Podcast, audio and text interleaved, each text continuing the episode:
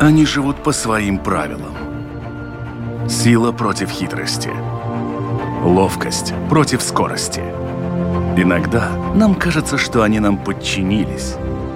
Или что знаем о них все. Но чаще это не более чем заблуждение. О нас в жизни животных и о них в нашей жизни. В программе «Дикая натура».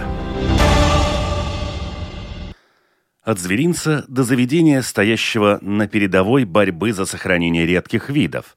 В наше время зоопарки решают огромное количество невидимых посетителям задач и являются далеко не только коллекцией диковинных зверушек.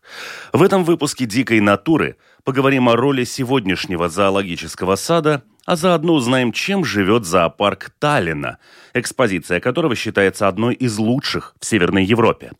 Меня зовут Дмитрий Шандро, и моя сегодняшняя собеседница – специалист Таллиннского зоопарка в области экологического образования Дарья Зубарева. Дарья, здравствуйте. Здравствуйте, Дмитрий. Если мы возьмем зоопарк и зоосад, это такое, в общем, нечто такое благородное и отдающее зоологии как наукой. Но ведь до появления зоопарков и зоосадов были частные коллекции, которые назывались достаточно незамысловато зверинцами. И вот это было достаточно точное определение того, что там происходило. Да. Зверинцы – это очень определенная эпоха для индустрии зоопарков, ну и науки, образования, охраны видов, собственно, потому что ничем этим хорошим там особенно не занимались. Например, то, каким образом строились вольеры в этих зверинцах. В Европе во многих зоопарках эти вольеры все еще существуют. И также в нашем зоопарке, например, есть вольеры типа зверинцев. И мы только сейчас, наконец, начинаем получать деньги. Это вот большие нужны инвестиции для того, чтобы это все перестраивать. То есть это прошлое, оно на самом деле все еще с нами. Вот интересно, что насколько, по крайней мере, исторические заметки гласят, что приблизительно 3500 год до нашей эры был первый зоопарк, ну или один из первых, который был найден в Древнем Египте. И вот с тех пор прошло уже столько времени, а тем не менее вот это наследие диких вот этих клеток, которые даже я из детства из зоопарков помню, которые очень сложно назвать даже приблизительно адекватными условиями для содержания животных. Более того, если мы возьмем вот эти исторические моменты создания зоопарков и вообще зарю всего этого мероприятия, то ведь животные были однозначно выловленное в дикой природе. Да, абсолютно. Что касается зоопарков уже нашего времени, содержат ли животных, которые выловлены в дикой природе, или это какой-то вариант, экстра случай? Если начать с конкретного примера, у нас в зоопарке несколько тысяч животных, где-то 350-360 разных видов у нас сейчас содержится. И из всех этих животных ровно 60 особей родом из природы. Это 10 млекопитающих и 50 птиц. И практически без исключения, я говорю практически, просто на всякий случай с оговоркой, я не со всеми с ними лично знакома, но все, кого я знаю, эти все животные попали в зоопарк в ходе реабилитации. И потом просто было решено, что они не могут быть возвращены в природу. Так, например, кстати, 2 тюленя к нам попали через Рижский зоопарк, потому что сначала их в Латвии нашли осиротевшими в слишком раннем возрасте. Но все остальные животные, это несколько тысяч, это все рожденные в зоопарках.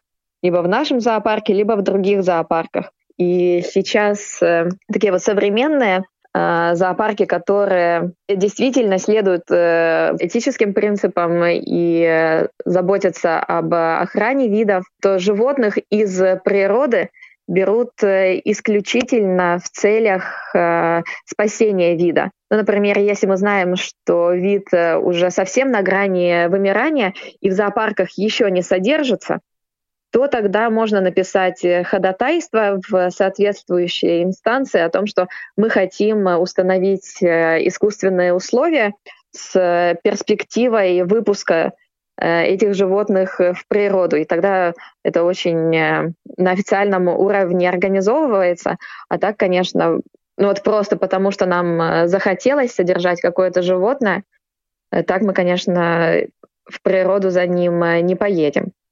Но это на самом деле относительно недавнее развитие событий даже для нашего зоопарка. Например, в начале 80-х в Советском Союзе еще было нормально, что работники зоопарка едут в экспедицию куда-то специально для того, чтобы привезти животных. К нам, например, так белых медведей привозили из природы. И сейчас у нас живет медведица по имени Фрида. Ее папа был из природы. Он в начале 80-х родился. И то, что у Фриды один из родителей из природы, мама у нее из зоопарка, то это делает Фриду генетически ценным животным, потому что это значит, что у нее в европейских зоопарках мало родственников. И так как если все зоопарки из природы животных не берут, а только обмениваются уже имеющимися животными, то это значит, что у нас ограничена генетическая база, и поэтому тут нужно очень аккуратно смотреть, чтобы родственники между собой не спаривались, чтобы у нас всегда сохранялось определенное разнообразие, чтобы популяции были просто здоровыми. И это все, естественно, строится на базе тех животных, которые когда-то, либо несколько десятилетий назад, либо столетия назад были выловлены из природы. Ну вот если мы затронем еще раз тему выловленных в природе животных, да, это, конечно, единичные варианты, но, допустим, мой опыт общения с животными, хотя мы всячески стараемся избегать природников, и по большому счету сейчас, скажем так, у людей, которые разделяют со мной сферу интересов, это экзотические животные, есть такое табу никогда ничего не покупать в природе, потому что, во-первых, это ловят совершенно бесчеловечными образами, а во-вторых, дальше вот момент такой, что это большое заблуждение, что в природе звери значительно более здоровые, чем где-то у человека, которые живут контролируемые. И второй момент, они действительно очень сложны в содержании, то есть у них слишком большие требования к окружению. Вот как вы с этим боретесь? Да, это однозначно. То есть если мы берем животное из природы, то, например, сразу посадить его в экспозицию, там, где его будут видеть посетители, и животное будет видеть посетителей, то это очень большой стресс. Конкретный пример мне здесь из нашего зоопарка тяжело привести, потому что животные, которые у нас сейчас из природы есть, они уже десятилетия у нас живут, потому что приехали сюда совсем детенышами. Но, например, пару лет назад у нас в Эстонии был такой случай, что из одного заповедника вышли два медвежонка. Они уже были такие подростки. И пришли они в Эстонию из России. И так как они были очень такими любопытными, и в заповеднике, так как они там были на реабилитации, то они уже были с человеком знакомы и, наоборот, искали контакта с человеком.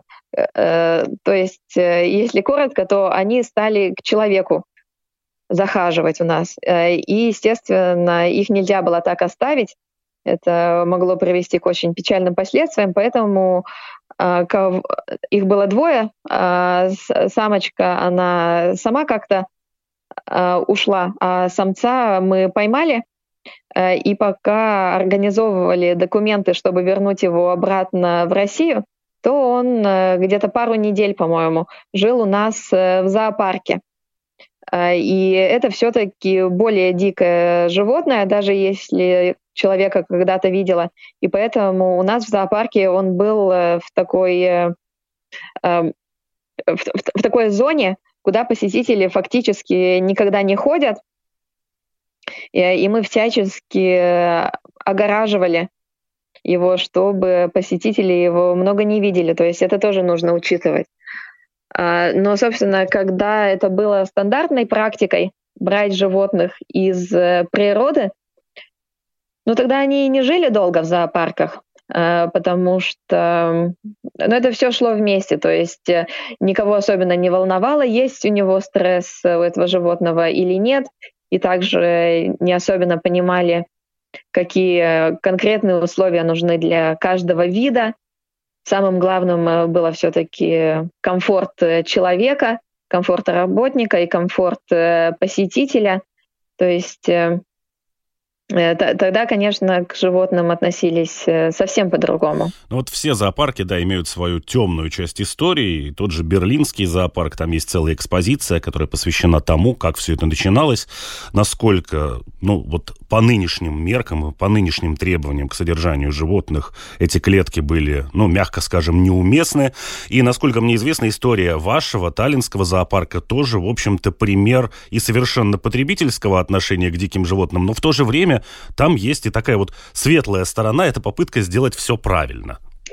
Но наш зоопарк на самом деле создавали в первую очередь в образовательных целях. Это был конец 30-х годов, и к тому времени у нас в Эстонии не было ни одного зоопарка, но очень активно шли разговоры о том, что и нам он тоже нужен. С одной стороны, потому что в округе во всех странах уже были, а с другой стороны, потому что было очень сильное движение именно научить городских жителей общаться с дикими животными. Так, погодите, если мы еще раз вернемся назад к моменту создания таллиннского зоопарка, я тогда хочу уточнить у вас один момент. Есть история о появлении таллиннского зоопарка, потому что эстонские охотники привезли из Финляндии рысенка по имени Иллу.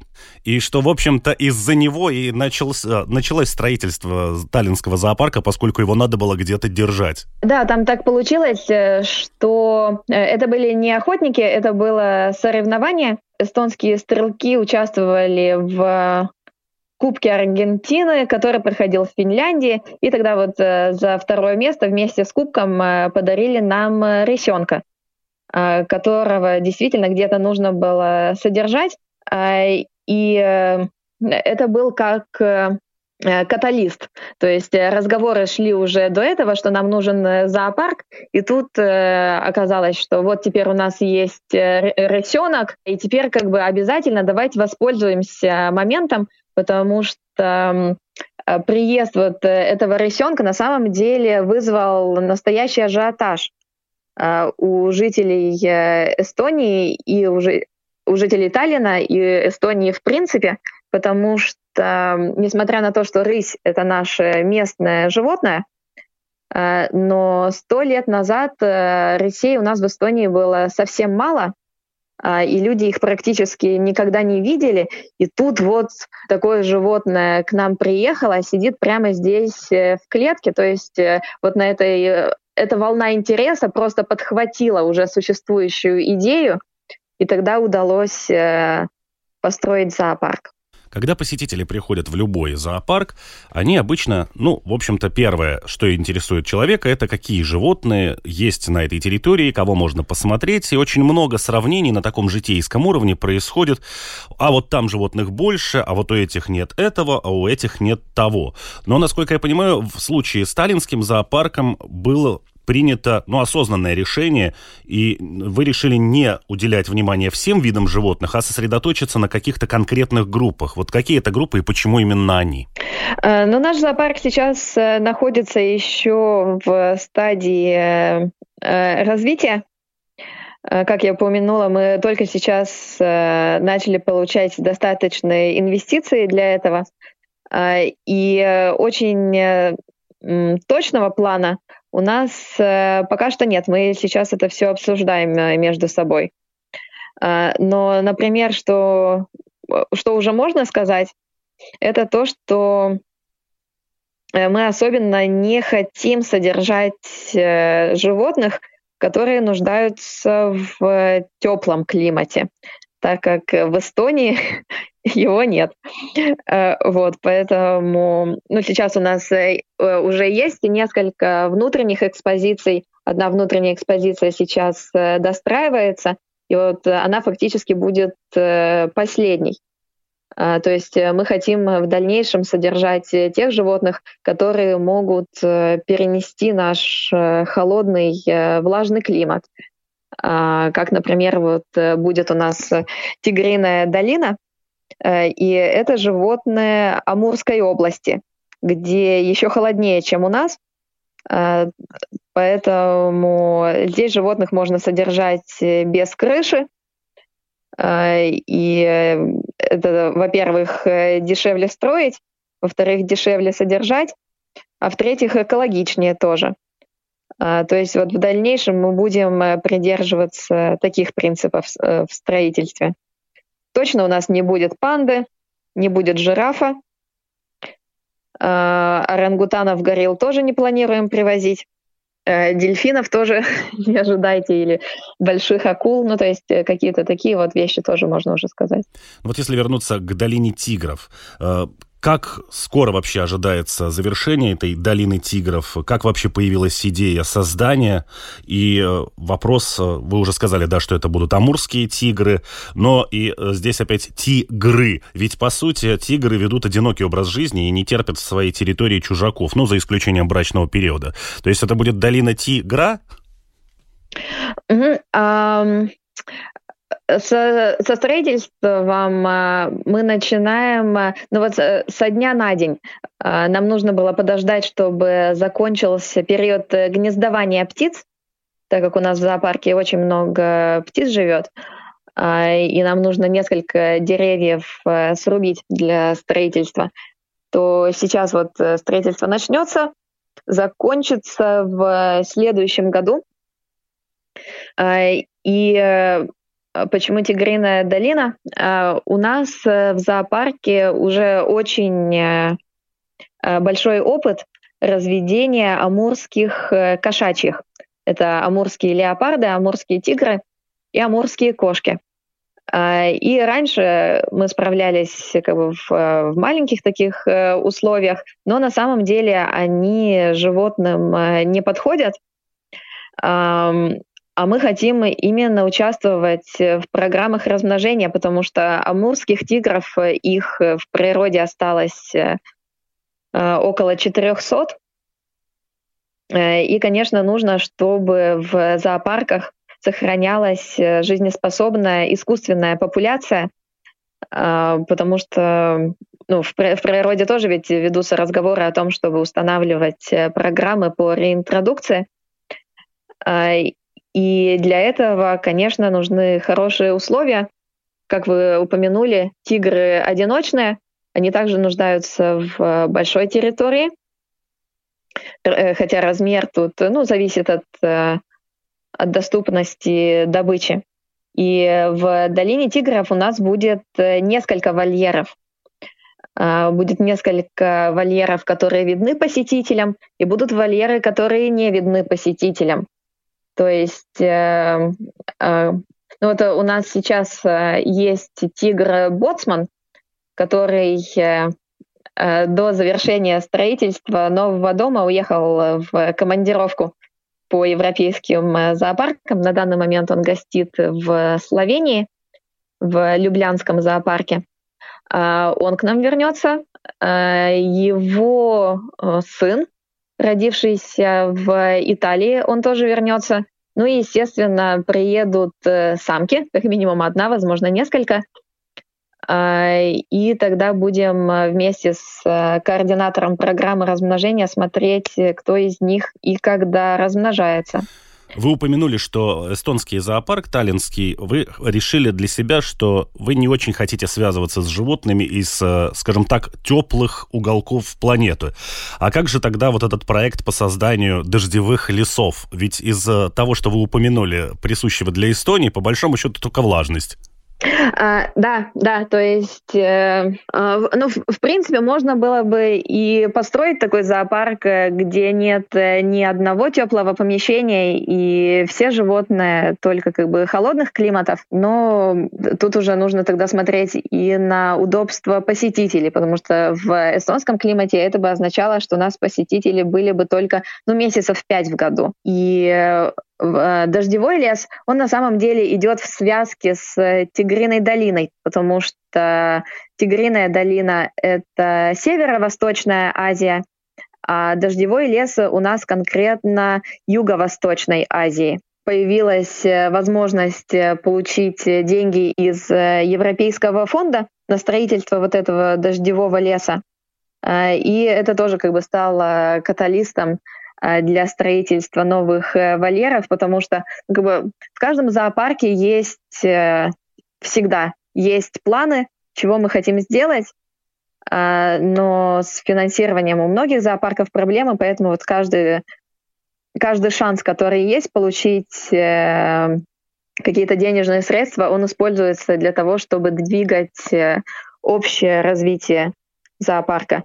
Ну вот, если мы говорим о дождевых лесах, у вас ведь все-таки сад не ботанический, а зоологический. Соответственно, в лесу должны быть некие обитатели. Это кто-то из тех, кто уже содержится в зоопарке, просто они будут, их можно будет увидеть в каких-то условиях более приближенных к их естественной среде обитания, или будет пополнение и в этом плане? Кстати, вот упомяну, что да, мы зоопарк, но у нас очень внушительная ботаническая коллекция. И когда зоопарк переехал на новое место в начале 80-х годов, то тогда также в наш устав было вписано, что мы содержим и ботаническую коллекцию. Просто она так на втором плане немножко. В дождевой лес большинство животных приедут новые. Только, например, кот рыболов, который у нас уже содержался, пойдет в дождевой лес. И некоторые насекомые, если я не ошибаюсь. Остальные животные придут из других зоопарков. Вот содержание диких животных в неволе постоянно подвергается критике со стороны всех, кому не лень, природоохранных организаций. И в большинстве случаев неодомашненным животным тяжело жить в клетках и вольерах вне естественной среды обитания. Я с вами тут не соглашусь в том, что всегда невозможно создать подходящие условия. В том, что нельзя создать условия абсолютно такие же, как в природе, да, конечно. Но в каком-то смысле должно ли это быть целью? Потому что, например, что есть в природе, но чего нет в хорошем зоопарке, это разные болезни, это паразиты, которые мучают животных, это постоянные конфликты с хищниками или с другими представителями своего вида. То есть жизнь в природе — это не что-то настолько идеальное, что животные живут в каком-то постоянном счастье.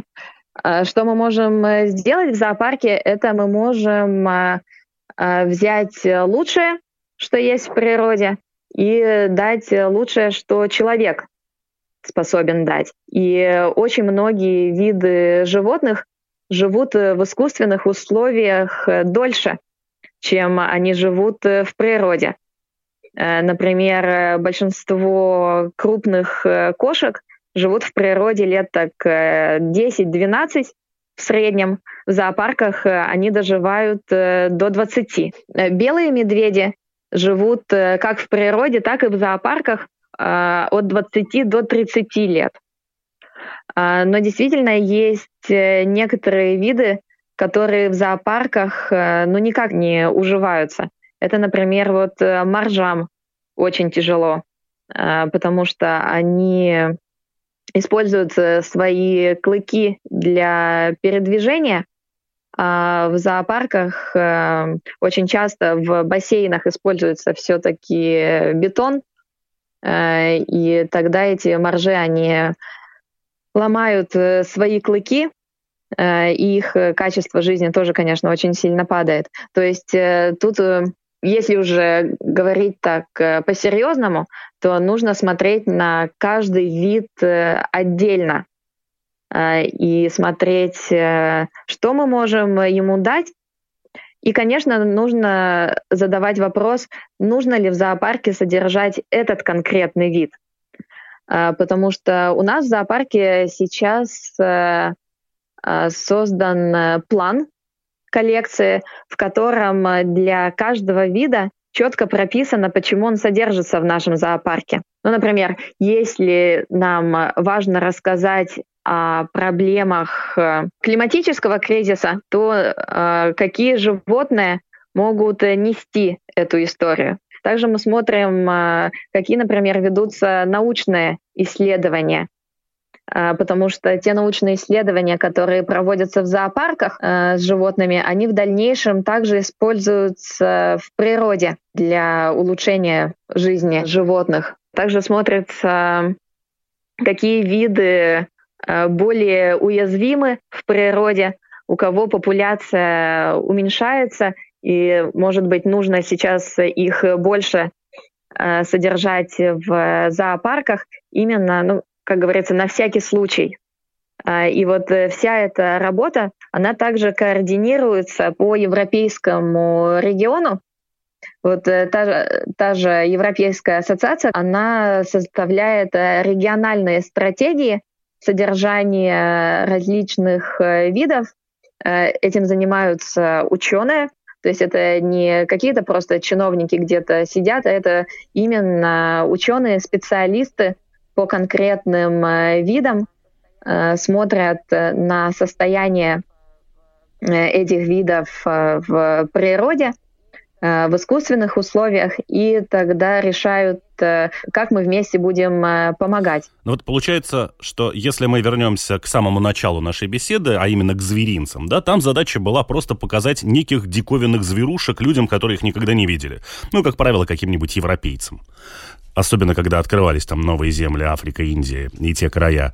Сейчас, как вы говорите, зоопарк пришел к тому, что, в общем-то, это большая научная работа и по сохранению видов, и про реинтродукцию каких-то отдельных видов, которые находятся на грани вымирания, и какие-то еще задачи. Плюс это задача объяснить, в общем-то, простому обывателю, простым людям, которые не связаны с зоологией никак, что природа — это очень хрупкая экосистема, и что вот этих животных нужно охранять. Ну, если я правильно понимаю всю нашу, в общем-то, беседу. Да, совершенно верно. То есть обычно вот эти три функции и выносятся как смысл существования зоопарков. Это образование, это наука и это охрана видов. И почему я говорила, что 4, потому что некоторые зоопарки называют также 4-ю функцию. Наш зоопарк, например, ее тоже очень открыто называет. Это возможность городскому человеку приблизиться к природе и отдохнуть в зеленой, как говорится, обстановке. Есть вот несколько ученых, которые пришли к заключению, что не выявлено доказательств положительного влияния зоопарков на понимание необходимости охраны природы посетителями этих учреждений. Здесь, в общем-то, с этим утверждением я в какой-то степени более чем согласен, просто по той простой причине, что когда мы видим хороший благоустроенный вольер, в котором ходит сытое животное, мы не можем себе представить, что вот тот же белый медведь, он находится в крайней степени истощения, выглядит очень жалко и очень грустно где-то там, где тают сейчас ледники. Мы просто этого не видим. Но понятно, что функцию эту нужно как-то развивать, и людям нужно это объяснять. Вот почему так происходит, и что нужно менять или улучшать, чтобы люди начали задумываться над последствиями своей деятельности? Ну, вот это действительно вопрос на миллион. То есть я у нас в зоопарке работаю конкретно в отделе образования, и вот сколько я работаю, идет постоянный разговор между нашими сотрудниками и международными коллегами именно на эту же тему. То есть что нужно делать и как. И какого-то Универсального ответа нет, потому что вполне возможно, что его в принципе нет. С другой стороны, надо сказать, как мы квалифицируем этот ответ, что справляются зоопарки с этой задачей или не справляются, то есть что конкретно мы измеряем. Например, у меня вся жизнь прошла в зоопарке, я с раннего детства ходила в кружок по интересам, теперь я в зоопарке работаю, и это очень сильно влияет на мою повседневную жизнь, это влияет на мое отношение к природе, на мое отношение к животным конкретно и к другим людям. Но как бы один человек — это не статистика, это, конечно, понятно. Но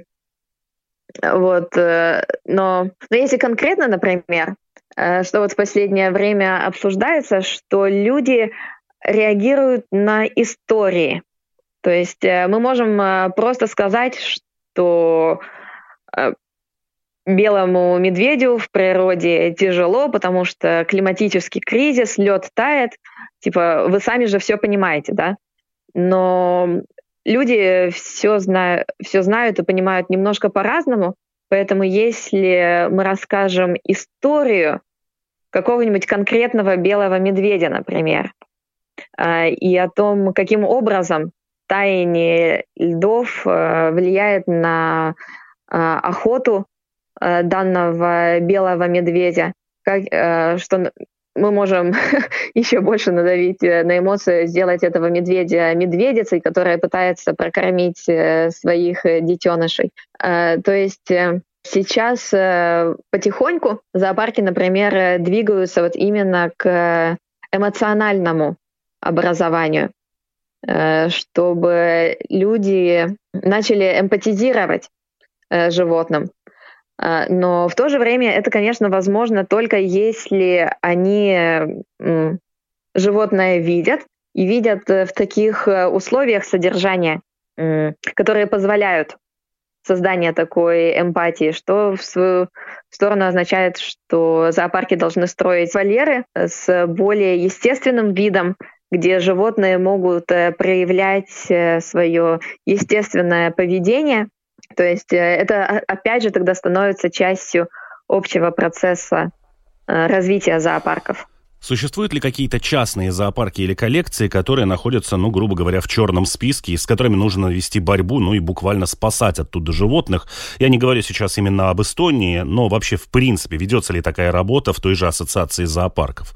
Вот есть такой пример с дрессировщиками, да, которые иногда применяют дичайшие методы воспитания, и, в общем-то, среди даже своих коллег они не очень-то котируются. Абсолютно. Эти учреждения могут называться самым разным образом. Некоторые называются зоопарками, некоторые называются заповедниками, некоторые называются реабилитационными центрами, то есть кто как себя обозвал. И ассоциации региональные и международные, они тоже, так как у них есть авторитет, сказать, что является хорошим зоопарком, что нет, правильно ли содержатся животные, то, конечно, они свое влияние используют. Но простой посетитель, например, может здесь руководствоваться некоторыми принципами. Но самое простое — это можно ли трогать диких животных. Например, есть учреждения, где дают потрогать и пофотографироваться с большими хищниками, с тиграми, с львами.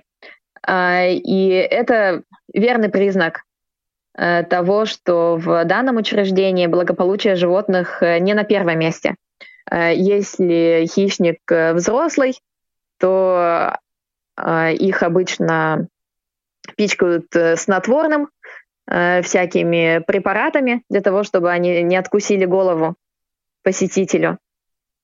Иногда у них деформируют зубы и клыки, также, чтобы они не представляли опасности. Или если, например, дают фотографироваться с детенышами, то обычно это что-то такое постоянное, всегда можно в каком-то парке сфоткаться с маленькими тигрятами. Но мы ведь сами прекрасно понимаем, что маленькие тигрята остаются маленькими ненадолго, а это значит, что зоопарку нужен постоянный прирост вот этих маленьких тигрят. А что с ними делают, когда они вырастают? Ну вот недавно прикрыли парк этого короля тигров, как там его звали, в США. И у него эти все выросшие тигрята были закопаны прямо там же, рядом с вольерами. То есть тут тоже нужно думать, что сейчас ты фоткаешься с этим животным, а что с ним потом будет. Также, например, можно смотреть на вольеры. Если вольер большой, но абсолютно пустой, то на самом деле это тоже никакого удовольствия животному не приносит. То есть в вольере должна быть соответствующая мебель, как мы ее называем. Это если животное лазает, то различные лазалки, полки. Это должны быть укрытия от осадков, от солнца. Это должны быть различные игрушки, то есть это какие-то предметы, которые животное манипулирует либо для умственной деятельности, либо для физической деятельности. Это все вот хорошие как бы пункты, на которые внимание обращать, на что я, например, смотрю, когда путешествую по разным зоопаркам. Да, вы как раз вот мне сейчас напомнили ситуацию со мной буквально неделю назад, когда в зоопарке Варшавы я делал большие ставки на то, чтобы увидеть снежного барса. Я, конечно, насмотрелся на скалисто-лесистый вольер, но барса я так и не увидел. Да, как бы. Ну, во-первых, я скажу, что со снежным барсом тут все очень просто. Это сумеречное животное. Увидеть их днем — это, нельзя сказать, что невозможно, но это невероятное везение. Вот это либо утром, либо вечером нужно идти смотреть. А это вообще очень такой интересная дилемма, что для многих животных самый лучший вольер — это тот, в котором он посетителей никогда не видит, и посетители его никогда не видят. Ну, потому что он гуляет после закрытия. Да, но для посетителей это, конечно, не идеальный вольер. То есть тут администрации зоопарков всегда должны жонглировать разными приоритетами. И вам немножко, и другим немножко. Если мы возьмем условно тему «на волю всех на волю», то есть зоозащитники и защитники природы, они, в общем-то, выступают за то, чтобы зоопарки запретить на территории планеты Земля. А вот зооэкстремисты вообще требуют выпустить всех зверей на волю. Вот насколько это вообще возможно и каковы последствия подобных действий? Если это сделать завтра, как говорится, то это значит, что фактически все эти животные умрут. Очень многие умрут прямо завтра же, кто-то в течение недели, кто-то, может быть, проживет дольше.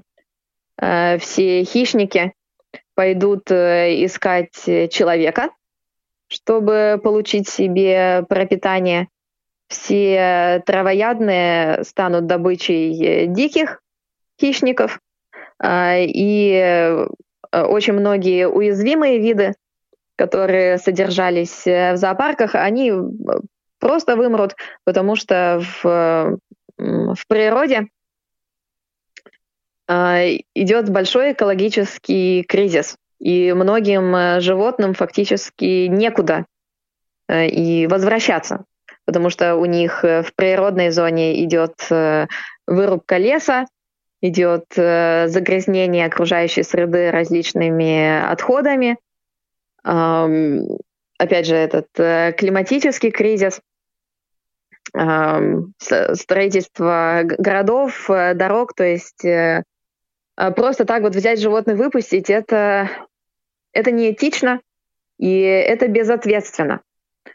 Но если вот так вот пофантазировать на эту тему, то на самом деле, если бы мир был готов к тому, чтобы животные не жили в зоопарках, а жили только в природе, если бы человек умел жить в гармонии с животными, и если бы нам не нужно было видеть вот этого, например, тигра на расстоянии 2 метров для того, чтобы заботиться о нем и о его существовании, если бы нам было достаточно знать, что он живет от нас на расстоянии 1000 километров, если бы мы жили в таком мире, то было бы очень классно. И это на самом деле то, к чему мы стремимся, чего мы хотим добиться, но лично мне кажется, это утопия. Хотя стараться, конечно, надо. Кормление посетителями обитателей зоопарков вообще во многих странах под запретом. Как обстоят дела в Таллине? И как вы видите возможность вообще объяснить посетителям, что все, что они так бодро кидают животным, не только не улучшает их условия быта, но и регулярно приводит к трагическим последствиям для животных? К счастью, у нас в Таллине ситуация стала лучше за последние десятилетия. То есть общество все-таки развивается, люди более осведомлены о том, что хорошо, что плохо. Но что мы видим, что всякие вот таблички, где написано, что, пожалуйста, животных не кормите, очень часто видишь, что человек стоит прямо рядом с табличкой и кормит это животное. Чипсами. Ну, к счастью, нет. Обычно кормят травоядных травой, хотя был у нас тут один дяденька несколько лет назад, который пришел с целым пакетом мяса, но его посетители заложили. Позвонили нам и сказали, что, слушайте, у вас тут непорядок сейчас происходит, мы этого дядю тоже попросили из зоопарка выйти. На некоторых ничего не работает. Тут просто нам нужно следить и создавать такие вольеры, чтобы у человека не было такого свободного доступа передать какую-то штуку животному. Но многие люди кормят, например, просто, как говорится, по доброте сердечной, да? И тогда помогает просто им объяснить, что на самом деле, если вы действительно заботитесь о животном, то доверяйте зоопарку. Зоопарки своих животных кормят. И иногда может показаться, что животное... Ну вот, например, с носорогами бывает, что люди жалуются, у носорога ребра видны, да? Неужели вы его не кормите? Но тут дело в том, что у носорога и должны быть ребра видны, просто животное такое. То есть тут тоже нужно понимать, о ком речь ведется. Один мой коллега, очень опытный, он людям в таких случаях рассказывает про приматов на самом деле, потому что у приматов, у обезьян, у них в группах, в семьях еда на важном месте, и у очень многих обезьян есть такая традиция, что тот, кто главный, он еду раздает другим обезьянам. И, следовательно, если ты кого-то кормишь, то ты главный. И он, то есть, проводит такое сравнение кормления зоопарковских животных и обезьяньей семьи. На некоторых людей это сравнение тоже действует, что они больше никогда не кормят зоопарковских животных. Но я так понимаю, что это более-менее как бы проблема в каждом зоопарке, просто на разном уровне. И, конечно, лучше всего действует живое общение с посетителями и такое доверительное, что просто объяснить, как дела обстоят и что нужно делать, а чего не нужно делать. Каковы планы на будущее в зоопарке Таллинна? Вот какие виды планируется заполучить, а может быть, от каких-то решено отказаться? Если взять в пример, например, зоопарк Рижский, то в Риге больше нет медведей. Интересно. Ну вот у нас, как я упомянула, очень строгих планов пока что нет. Это сейчас все обсуждается. Но если сейчас инвестиции в зоопарк не иссякнут, то следующие лет так 15 точно зоопарк будет постоянно развиваться и перестраиваться. И те биомы, те среды обитания, которые у нас уже представлены, они, в принципе, и останутся. То есть это Средняя Азия, это Дальний Восток, Северо-Восток Азии, Юго-Восток Азии. Также это немножко останется Африки, Южной Америки и полярного круга. То есть у нас на самом деле уже очень такая разнообразная коллекция, и большинство из нее останется. Какие-то виды, может быть, поменяются. То есть, например, сейчас у нас серые тюлени, которые на самом деле не являются уязвимым видом. И мы сейчас думаем, что, может быть, в будущем содержать кольчатую нерпу. Это вид, который живет как в Балтийском море, так и в Арктике. И это уязвимый вид. Вот, может быть, на них перейдем. То есть, например, мы точно хотим больше содержать местную фауну. То есть это эстонские животные, это как раз волки, лоси, кабаны, лисы, бурый медведь. И так как наш зоопарк находится внутри леса, как минимум треть площади зоопарка – это настоящий лес, то там можно создать очень хорошие вольеры, которые бы подходили именно местным животным. То есть вот такие какие-то планы уже есть. А так в дальнейшем это все будет образовываться еще более точно. Ясно. Огромное спасибо, Дарья, за беседу. Я напомню, что мы разговаривали о, в общем-то, изменяющейся роли зоопарка в жизни человека от истоков, когда все это было зверинцами, до серьезной научной работы, которая ведется в наши дни. Напомню, Дарья Зубарева сегодня была нашим собеседником, нашим гостем. И это специалист Центра образования Таллиннского зоопарка. Спасибо вам, Дарья. Всего доброго. Спасибо, Дмитрий. До свидания. Ну что ж, на этот раз все. Напоминаю, что программа «Дикая натура» выходит на волнах Латвийского радио 4 по понедельникам после 10-часового выпуска новостей. Также можно послушать повторы программы в эфире во вторник ночью и в субботу после полудня. Слушайте «Дикую натуру» на сайте Латвийского радио 4. Там доступны все архивы программы. Также можно найти «Дикую натуру» на всех крупнейших подкаст-платформах и на одноименном канале на Ютубе. Там есть все видео-версии программы. В случае с подкастами и Ютубом не забудьте подписаться. До новых встреч! Они живут по своим правилам. Сила против хитрости. Ловкость против скорости. Иногда нам кажется, что они нам подчинились. Или что знаем о них все. Но чаще это не более чем заблуждение. О нас в жизни животных и о них в нашей жизни. В программе «Дикая натура».